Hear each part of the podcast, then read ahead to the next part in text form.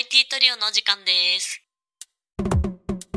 では本日は前回に引き続き私となべちゃんの同期であるかいくんをゲストに迎えてエンジニアの採用事情についてお話ししていこうと思いますよろしくお願いしますお願いします。いや正直私はエンジニアの採用事情についてそこまで詳しくないんだけどお二方は結構エンジニアの採用に携わってるということでざっくばらんに聞いていこうと思いますそうですね。もう面接もたくさんやってるんで、ろいろ話せると思います。採用する立場になってなんだろうエンジニア市場ってどうかとかなんか考えが変わったこととかあったら教えてほしいな。あー、あるね。あの、ある？自分が一番大きく変わったのは、いや、ちょっとすげえむ言い方難しいんだけど、うん。あの、優秀なエンジニアの方って、なんかそのツイッターとか見てるとゴロゴロすごいいるなって思うんだけど、うん。実際に面接をすると、なん、なんて言うんだろうな。これすごい表現む難しいんですもう難しそうな雰囲気感じるよ。ううんんあの、そう、何かしらこう、ミスマッチな部分が多くて、採用見送るケースが多くて、っはいはいはいていうのをちょっと感じますね。うん。確かにそうね。それはね、めっちゃ思うね。なんか、ううんうんその、そういう人たちを引きつけられる会社じゃないことにも問題があるって捉え方も、まあもしかしたらね、できなくはないけど、でもなんか言うほど、なんかその、そういう層の人たちが、なんかめちゃくちゃいるってわけではないんだなっていうのは、確かに採用とか、まあそれこそ書類選考ですら結構もうんんんんうかもしれないかな。ね確。かにねなんか、あの、そもそも、なんかエンジニアリングをそんなに好きじゃないっていう人もやっぱ結構いて、なんか自分の中では、エンジニアリングやってる人って、まあ結構、開発するのが好きな人が多いイメージがあったんだけど、結構職業エンジニアっていう人が結構多くて、おおああ、そうかもね。うん。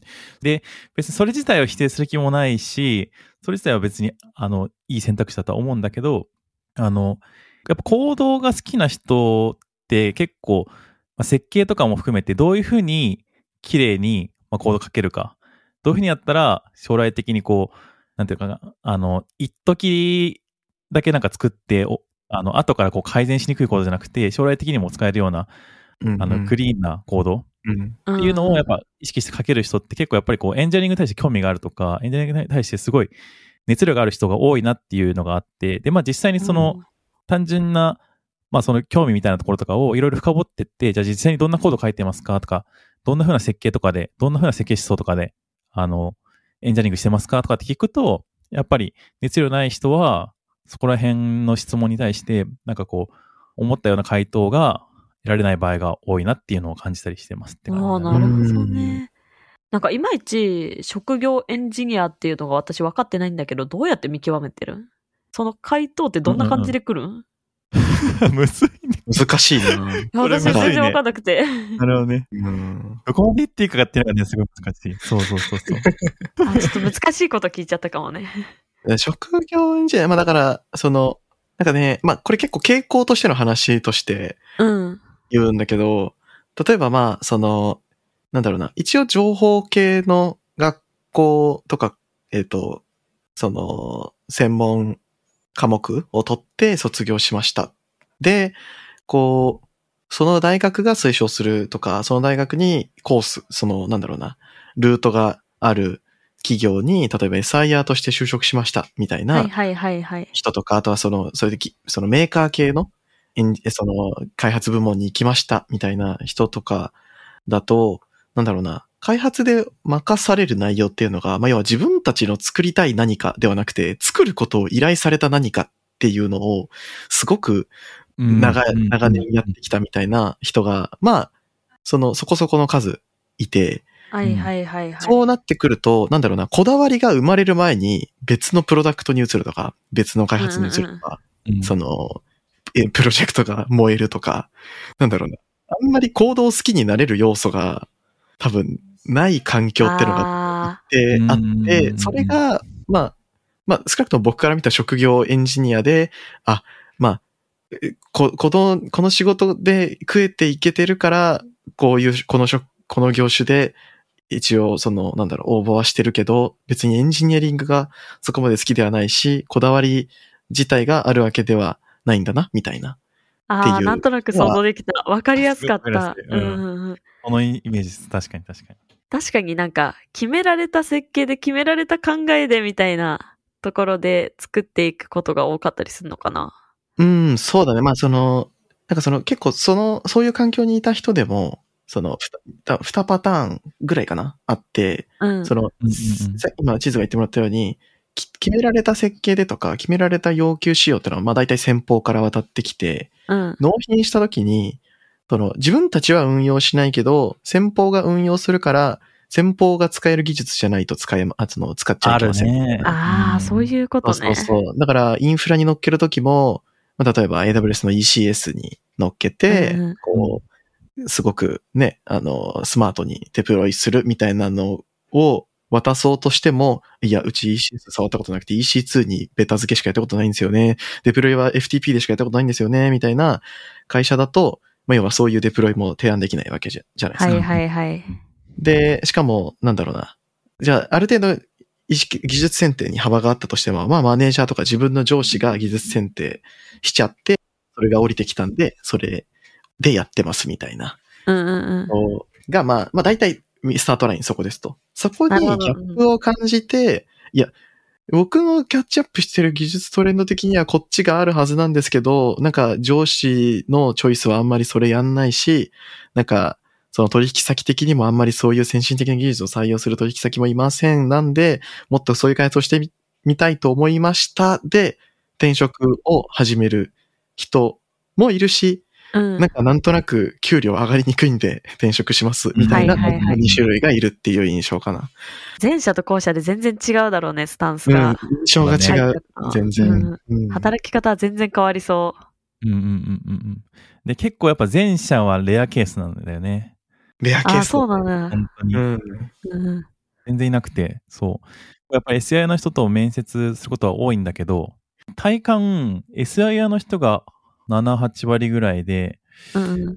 で、あの、同業者、あの、メガベンチャー系だよね。とかがまあ1割とか。うんうんうんうん。で、そうだね。あと1割なんかこう、プログラミングスクールでやってましたよみたいな人が。っ はいはいはいはい。ていう感じの印象なんだよね、大体の割合が。うんうんうんそうね。そう。で、やっぱりこう SIR の人たちは結構その、うん、全然、なんていうのかな。まあ、単純なミスマッチの話なんだけど、うんうんうんあの、いい悪いっていうよりかは、単純な、あの、僕らが入ってる企業には、ちょっとミスマッチですっていうだけの話なんだけど、うんうんうんうん。まあなんかやっぱりこう、エンジニアリングの、なんかこう、どんどん自分から積極的に提案していくみたいなことはあんまりしなくて、基本的には、あの、上司から、まあある程度仕様とか降りてきたりとか、先方から仕様とかが降りてきたりして、それに沿って、まあ決められた形で作っていくっていうスタンスだから、やっぱりどうしても、あの会社に入った時に求められる能力っていうのが、まあ結構ビジネス領域とかも求められたりとかするし、うんうん。あの、じ設計から実装からテストまで含めて、いろいろこう幅広い能力を求められたりするから、なんかそこのキャッチアップみたいなところが、どうしてもやっぱり追いつきづらいというか、マインド的になかなかそこがあ街の姿勢になっちゃうっていうそうね。興味がそもそも出づらい。のかなっていう。ーうんなんとなく想像できました。多分、かつての経験と、まあこれから働く場所の経験っていうものに結構ギャップがあって適応するのが難しいとか、うん。なんかそのスタンスになりきれない状態で入社しちゃったとか、そういうケースがあり得るんだね。そうだね。そうなんですよ。なんか結構大きな壁があるの、その、なんだろうな、2B だとか SI 系のビジネスのエンジニアリングと、うん。こういう自社サービスでやっていくみたいなエンジニアリングだと、まあなんか結構マインドセットに大きな差がありそうだなっていうのは結構思うよね。はいはいはいうん。そもそもプロダクトに愛着って何みたいな。うんうんうんうん確かにそこは全然違うだろうね。どうしたら良くなるんだろうとか、ユーザーってどんな人なんだろうをそもそも考える余地がない。別にその人が悪いとかじゃなくて、はいはい考える余地がない環境に、で、だからこそ、まあ、そのお金が生み出せてるみたいなところも多分あるだろうから。うんうんうん。うん。うんうんうん環境差が要因だろうね。うん。確かに、そう、そういう中で採用していくのって確かに難しそう。うん。なんだろう。そこの、なんだろう。絶対に、あの、SIR 出身の人がそういうスタンスとは限らない中で、なんかマッチするスタンスの人を見極めたりとか、なんか適用できる人を見極めることが結構難しそうだなって話聞いてて思った。そうね。だそこが多分、面接でのうん。ところというか、その、技術面、技術面は多分、ある程度その関わってきたプロジェクトと技術スタックと、その人がどういうポジションで、なんか割とちゃんと技術に触れやすい立場でやってきたどうかで、まあある程度判断できるんだけど、うんうんうんその人がどういう気持ちとか、どういう、あの、メンタリティで、その、その開発に対して立ち向かっているかとかは、うんうん結構話を聞いてみたりとか、こういう状況だったらどうしますか？みたいなうん時に、うんの質問で出てくる気がする。確かにそう思うと、まあ、面接話してみないとわからないことすぎて、そう、わかんないんだよね。面接って技術が必要だなって。いや、本当に必要なんだよね。面接うね、ん思った以上にむずいなと思った。うんうんあの、面接官も緊張してるってよく、なんか話には聞いてたけどさ、うんうん言うて、今まで自分が受けてきた面接官みんななんか余裕そうだったし、なんか、むしろなんならこう、あ、得気味のとことかもあったし、なんか、うん。下に見てんだろうなくらいに思ってたんだけど、うん。全然やってみるとそんなことなくてね、なんかもう本当にどうやったらこの人の、なんかこう、本質的なところに引き出せるだろうみたいなことをめちゃくちゃ考えながら、頭を流してやってるんで、なんか本当に、思った以上に大変でした、本当。そうだよね。だってそこで採用した後に組織、その人が組織にどういう影響を及ぼすかって、結構な、なんだろう、お金に換算したら結構大大事？お金にとっても組織にとっても。大事って思うと、なんかすごく大事な判断を担ってるなって。いや、本当に本当に。あの、日本ってやっぱりこう簡単には、そのひ入れた人をこう辞めさせるっていうのは自発的にやるのはやっぱり難しいので。まあできないんでね、ほぼほぼ。うんそう。ってなるとさ、ワンチャンさ、もう本当30年とか40年とかめん、まあ、こう、一緒にいるってなるなるとさ、30年、40年分の月の、まあ、年収かける30ぐらいのコストを払う可能性があるわけで、うんそれだけの、やっぱりこう、なんていうのかな、リスクがあることを任されてんだなって思うと、ちょっとこう、うんき気が、身が引き締まるというか、うん。うんそうね。そう、しかも会社の立場に立ってみるだけでも多分それぐらいの金額とか、なんかそういうプレッシャー出てくるし、うんその面接とかその候補者の人生的な意味でもね。そうだね、間違いない、確かにね間違いない。それもある。まあミス、そう、結局ミスマッチって何うんうん起きると、まあ不幸になるのって多分どっちもだから、そうね。そうね、それはそう。安易にね、不幸を引き起こせないし、もうなんなら正直ミスマッチが、例えば面接の早々に発覚したとしても、うんなんかもう正直その後の時間に関しては、なんかもうその人がどういうところなら、そのなんだろうな、どういうところにならマッチするんだろうとか、うんか逆にそういう話の方向に持ってったりするかもしれない。ああ、なるほどね。うん。あ、こういうところのが話聞いてて合うと思いますみたいな。そうそうそう。あだだから多分最近のカジュアル面談やりますみたいなトレンドは、うんなんかその面接だと結局どっかで判断をしなきゃいけないタイミングが確かに来ちゃっね。て、そそうだねの。やんわり弾くみたいなのが多分できなくて、うんうんうん。だからその相手にうちはミスマッチであるっていうことを、まあ別に直接的でもいいし、やんわりでもいいし、ある程度伝えて、なんか今までどんなことやらやられてきたんですかとか、うんうんうん。なんだろう、その、あ、まあ、うちはこういう感じの会社ですけど、まあ、例えばこういう業界だったら、みたいな話まで持ってけるのが、多分カジュアル面談のいいところかなって僕は勝手に思ってる。確かに確かにうんすごい納得。面接せその、して、その、決断をね、下さずとも。うんうん。そうだね。面接ってね、合否の判断必要だもんね。そうなんだよ。残酷なんだよね、ちょっとね。残酷だよね、そう思うと。そうそうそう。IT トリオ。あとさ、あの、たまにだけど、あの、個人的にこの人すごいいいなって思っても、会社のページにとか、なんか、なんだろうな、今の会社のこう、組織的にちょっと受けるの難しいみたいなパターンもあって、あそれが本当にね、ちょっと心苦しいで悔す。しいね。あ。悔しいね、うん確かに。そうペースがあるかさっ。き、業務委託検討するかな。あそう、業務委託で、なんか今フェーズ的にはないんですけど、業務委託でここら辺の領域をお願いするとかって形でも可能ですかを人事とその人両方にあ。はいはいえーはいはい。あるかもしんない。確かにね。雇用するじゃなくてっていう。うん。あ、そうそうそう。目線ね変えてこの人と一緒に働ける方法を考えるあ。そうそうそうそうそうそう。参画してもらうことに価値があって、別に正社員っていう形にこだわらないんだったら、で、しかもその人との関係性ができたら、もうちょっと長い目で見たら、ポストが開くなり、その人の重要性に気づいたら、そのポストを作るなりの判断ができるから。うんうんうん。うんうんうんそう。確かに確かに。そうそう。なんか一回ツイッター経由での、その結構、あの、ぬくもりのある手作業での採用 DM 送信をやってた時に、なんか割とそういう感じのことを視野に入れながらやってて、もう最初、もう別に社員じゃなくてもいいと。うんうんなんか、このプロダクトが、の開発が面白そうだと思ったら、とりあえず業務委託からでもいいから、やってみないかみたいな感じの趣旨の DM を送って、うんうんして、あ、面白そうっすねっていう人を、まあ、まずは業務委託からうんうんうん。っていう感じでやったことはあった。なんかそ、それの方が、なんか接点、最初の接点はすごい作りやすかったかな。確かに。めちゃくちゃ優秀そうな人に関してはね。うんうんうんうん。そこからね、全然採用にもつなげられるしね。そうそうそう。それがでかいね。あ、すごいな。いろいろ採用戦略工夫してるな。いや、そう、だからね、まあ、前職の、どこ、どこまで名前出さずに具体的にできるか。あ、まあ、要は、子会社がちょっと、さ、うんこまごまあったわけじゃん。うんうんなんか採用のルートが、なんだろうな、うん。最初一本道だったのって覚えてる。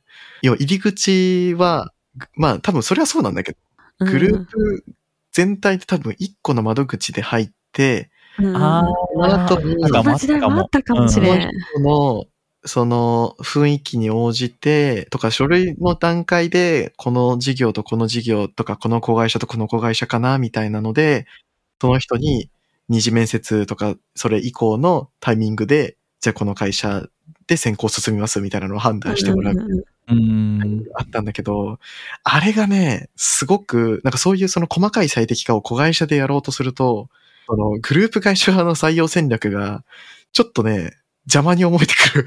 はいはいはいはいはい。あね、あったね。そうそう。なんか、せっかく入り口の経路を僕たちで持ってきたのに、もしかしたらこっちの子会社に持ってかれちゃうかもしれないみたいな。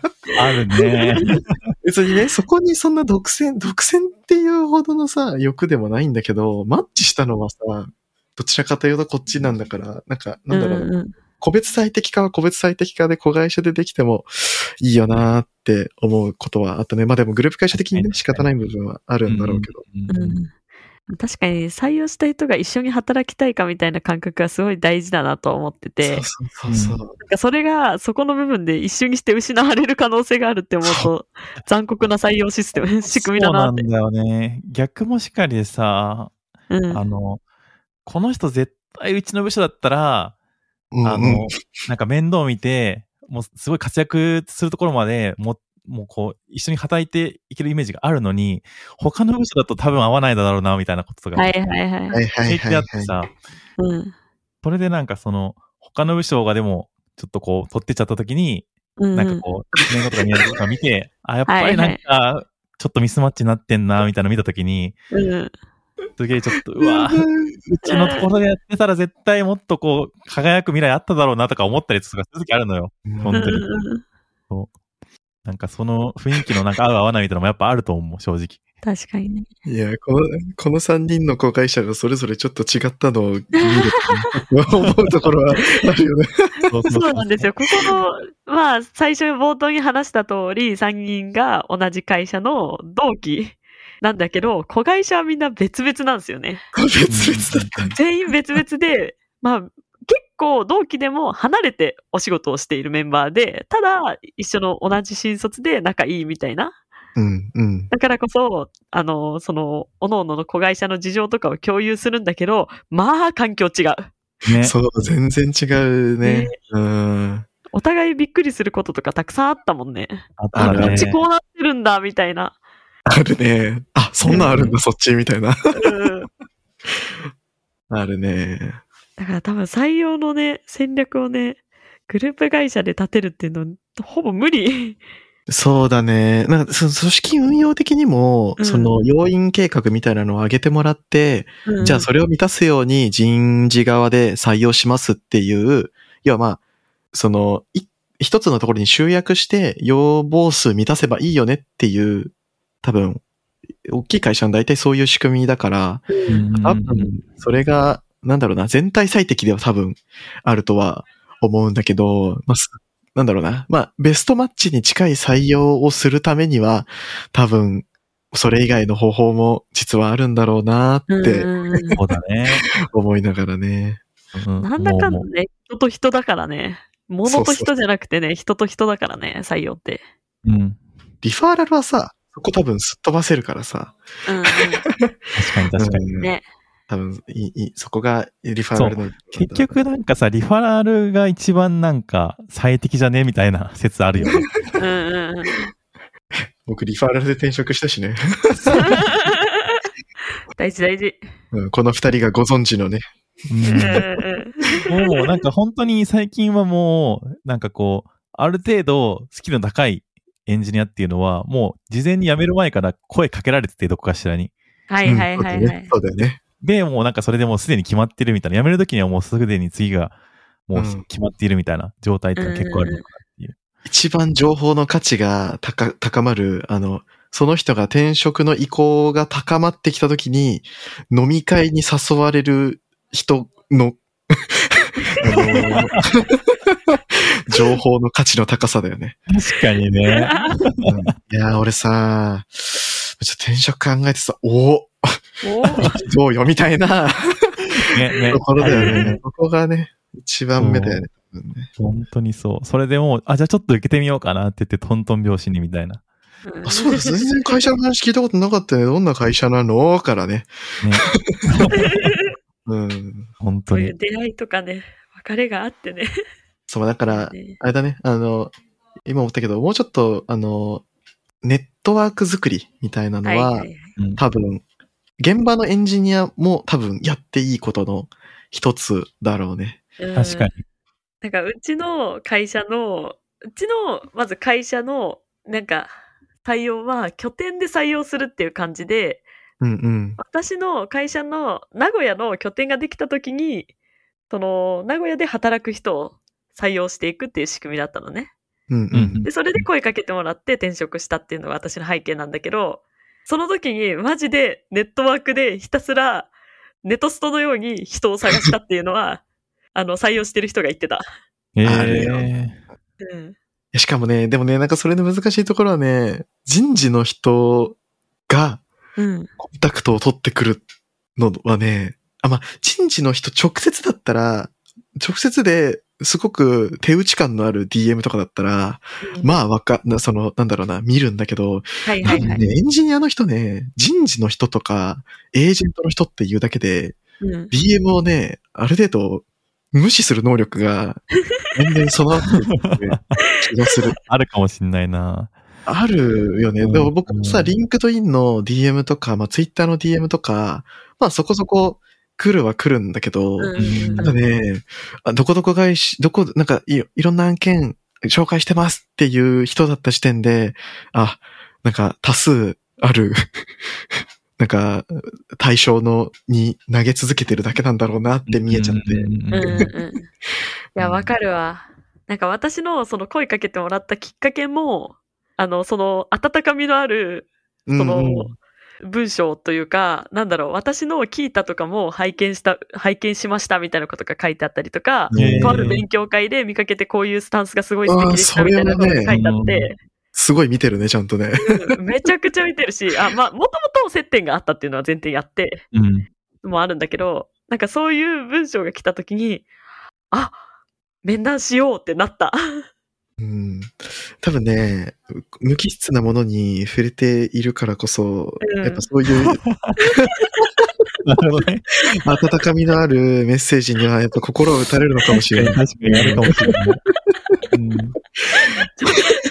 エンジニアという人間は、温かみのあるものを求めていると。そう。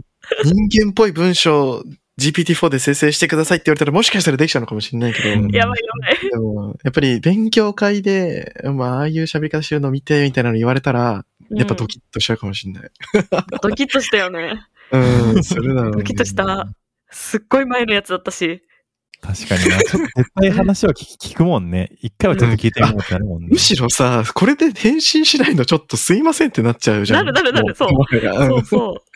普通にこれはうん返事しないとってなったし、すっげえ嬉しかった。うん。そう。戦略的にも返してもらうことがまず大事だし、うん。まあ返してもらった先でどれだけ魅力的なプレゼンできるかはまあその先の話だろうから、うんうんやっぱり一発目、あ、そんなに見てくださったんですね、をこちらから返す、返せるメッセージが来るってやっぱり大事なんだろうなって。確かに採用戦略の一つとして温かみのある そうそうメッセージから入りましょうって。まあでも確かに、なんかそういう意味で言うと、なめちゃんが最初してくれた話って、なんか応募した人をうん判断するみたいな部分が多かったのかなって思ってて、そうだね。確かになんかこちら側からこういう人一緒に働きたいなっていうのを声かけるっていうのは、また違うアプローチだよね。そうだね。うん全然違うアプローチになると思う。なんか事前に、なんか、まあネトストとかしてみて、あ、この人と一緒に働きたいみたいなところ。そう、ネトスト大事。なめちゃくちゃネトストされてないよ。そうなんだ。でもね、んネトストちゃんとした方が、うん。あの、マッチングというかその、ちゃんと、あ、こういう人が欲しかったんですみたいな、こういうコードがかけて、こういうことを考えてる人が欲しかったんですっていうのを、例えば、まあ、今でいう X のポストだだとか、GitHub のね、コミットメッセージだとかから、汲み取れる人がいたら、もうそれは Twitter で DM 投げちゃうよねっていう話なわけで、うんそう。なんか応募から探すのもいいけど、まあ、ゆる、時間が許すならね、うんうん自分たちから探しに行くのも、まあ、新しい手なんじゃないかなとは思うよね。エージェントがやらずに現場の人がやるっていう。いやー、でも結構そういう採用はね、増えてきてると思うし、うんなんか採用のね、形式もね、なんか時代とともに変わっている感覚はね、やっぱあるよね。うんあるねそうだね。なべちゃんが最初話してたミスマッチのことが多分多発していて、だと思う。なんか本当にダイレクトマーケティングが増えてると思う、最近はもう。そっか、スカウトってそのた最たる例か、一応。多分そうだと思う、ねスカウトは。うん。スカウトももなうカジュアル面談もそうだと思う。なんかさ、まあ、い言ったらいたちごっこになるんだけどさ、スカウト用のプロフィールってさ、ちょっと盛られがちじゃないとは思うのね。ああ、思うね。もう、もう、もう、もうしかも、スカウトマッチングサイトですっていう言われ方で自己紹介とうんうんうん。か、職務経歴書書いてくださいって多分ユーザーに言われたら、多分そういう、まあ別に悪意とまでは言わないけど、そういう意図がなかったとしても、ちょっと、なんだろうな、見せるタイプの書き方っていうの、うん。そうしたくなる誘導もある程度あるんだろうなって。そうだねなん。かサービス自体が結構そういう誘導チックなさ、書き方を例に書いてあることが多いからさ、ああ、こう書くんだみたいなイメージを持つイメージがあるんだよね。ハイクラスとか書いちゃうしさ、ねああ、はいはいはいはいハイクラスでさ、うんなんだろう、スカウト候補者がさ、例えば700名とかいたらさ、あ本当にそれはハイクラスなのかみたいな。確かに確かに確かに。何の基準にハイクラスなんですか？みそたいな。うそうそう。あるうね。ん。で、あとき結構ね、経験年数と、なんか実際のこう、スキル感が結構一致しないこともあるからさ、うんそこもまた難しくてね。確かにね。だ結構実務のね、経験が生々しく書かれてる方が大事だったり、ツイッターに垂れ流っててるさ、生の声とか、確かに確かに。ああいうそういう意見大事だよね。の感情入ってる方が感じられるもの多い気がする。あ確かにね、そういうスカウトの文章とか、なんか、職務経歴書って感情ゼロだもんね。そう。フォーマットにのっとって書きました感がね、どうしても出ちゃうからね。なんか多分なななどっかのサンプルがそうなのか、なんかもう、大々、なんかその伝統的にそうなのかわかんないけど、すごい感情を取り除く傾向がある気がす確かるんだけど。にね。いやー、なんかすごい納得するわ。入れていいと思うんだよな僕多分書いちゃうもん。添削で続けられるかもしれないけど。なんか面接しててもさ、あ、この人は部分的に偽装感情とか感情を隠している部分があるなっていう人もいたりするじゃんね。やっぱ面接っていう場だと。仕方ない面としてね、あるね。うんうんうんなんかそう思うと、なんかやっぱカジュアル面談っていうのもそういう感情の出しやすい場としてうんうんうん。あるのかなって。そうね、うんうんうん軽口叩けるぐらいの関係性で面接できる方が、まあ、見えるところは多いのかもしれない。結構ラフにね、受けた方が良かったですよね、この業界ってね。身構えてね、来られても、なんかこっちも身構えるし、なんか形式的な質問以以降のところに踏み入れるまでに時間がかかっちゃうから、そう一番大事なのってね、形式的な質問のその先なんだよね。あ、確かにね。こんなことやられてたんですね。あ、これ、これややられた際、ど、どうしました？ここ、なんか、迷迷ったりとかしませんでした？とかの回答が聞きたいのよ。はいはいはい。ね、で本音でね、これめっちゃ迷って、ここら辺めちゃくちゃ苦しくて辛くてね、ででもこういうふうにやって、いろいろこういうふうにやったらうまくいったんです、みたいな感じでうんね。そういう話が聞きたかったんよっていう。ね いや、なんかすっごいやばいこと言うんだけどさ、うんなんか最後こそ飲酒、伸び伸び。こういうちょっとヤバ発言しました。うーんアルコール面接そう。まあカジュアル面談っていうタイトルすらつけずに、ちょっと今度お話ししてみませんか、もう、もはや別に、オフィシャルな場じゃなくていいんでっていうので、うんうん飲み会に行くのは全然ありだと思う。だけど、ねその時に、その人がどれだけ自分たちの内部事情をちゃんとぶっちゃけられるかも一つの要素だとは思うんう。うん。確かに。会社のことを明かされないうちに自分のことを明かすわけがないから。それはそうだ。うん。うん。でもまあそういうところからリファラルにつながってね、採用を受けてってっていうのはあるだろうしね。うん結構なんかそういう飲みの場で、いや、あの人事の人めちゃくちゃ面白くないっすか？で入ってくれたら、それはそれで別にいいしね。確かに確かに。さそういう経由もあると思うんだよね。うん。僕、新卒の時それだった気がする逆吸収マジで本当に飲みニケ某ーシ T ョンが。さん。うそうなんだ。そうね。もう、もう T さんは、T さんねあのうんそううん。熱この人と思って。あー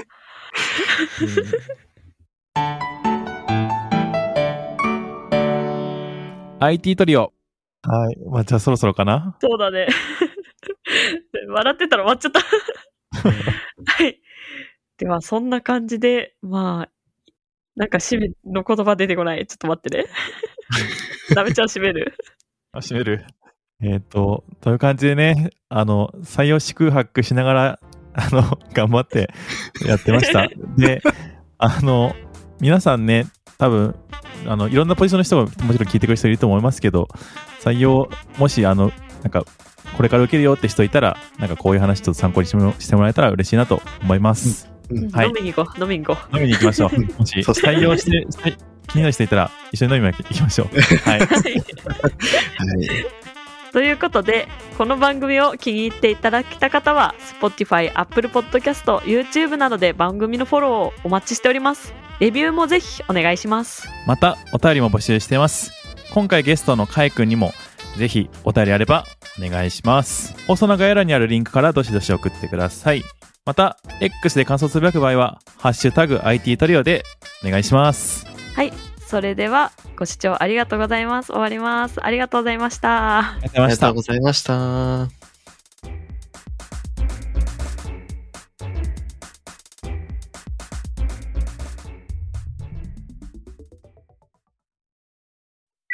た。And now, a short commercial break. 現在エンジニアの採用にお困りではないですか？候補者とのマッチ率を高めたい、辞退率を下げたいという課題がある場合、ポッドキャストの活用がおすすめです。音声だからこそ伝えられる深い情報で候補者の興味関心を高めることができます。株式会社ピトパでは企業の採用広報に役立つポッドキャスト作りをサポートしています。X またはホームページのお問い合わせよりご連絡ください。気になる方はカタカナで「ピトパ」と検索検索